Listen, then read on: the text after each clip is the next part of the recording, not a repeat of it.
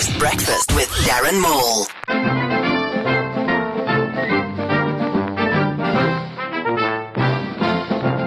Moody's rating agency have downgraded South Africa's top four banks. The banks will try to reconcile in a few days when she's not so moody.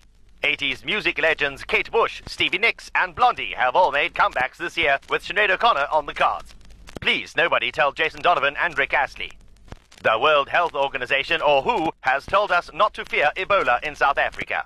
Who made who the last word on this? Why has nobody spoken to what, where, and why?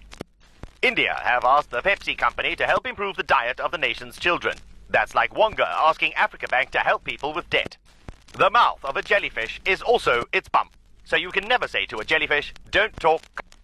They tell you that Alexander Graham Bell invented the telephone. What they didn't tell you is after he did it, he got three missed calls. From Chuck Norris. Yeah, that's the morning news.